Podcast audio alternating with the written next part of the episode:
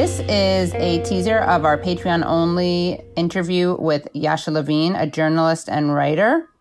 It's very hard to talk about international politics because you don't want to do it in a way that feeds into a narrative. If we were talking about Putin in a vacuum or Assad in a vacuum or Saddam Hussein in a vacuum, it's one thing. But it's so hard in the media when there's such selective discussion and focus.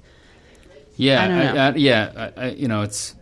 I mean, it's funny because the Soviet immigrant community is, like, I don't know, I'd say it's more anti-Putin than pro-Putin, right, for the most part. There are people who like him, but I'd say it's mostly anti-Putin, just because a lot of people are just anti-Russia or anti-the Soviet Union, and so, you know, in Russia, they see Russia as an inheritor of the Soviet Union, and so people are generally not pro-Putin. And I don't know. I think Soviet immigrants who have to kind of justify why they left.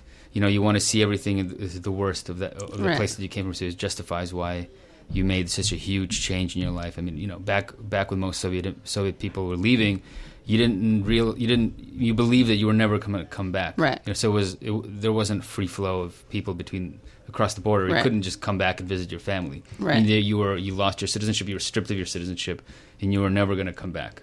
And so, I mean, we came in the very late. You know, we left in the late '80s, so, and of course, everything collapsed a couple of years after that. So everything opened up. So people, I think, justify it. You know, they kind of project. Definitely in my family, it can. You know, you sort of project all the bad things about the Soviet Union onto Russia, right?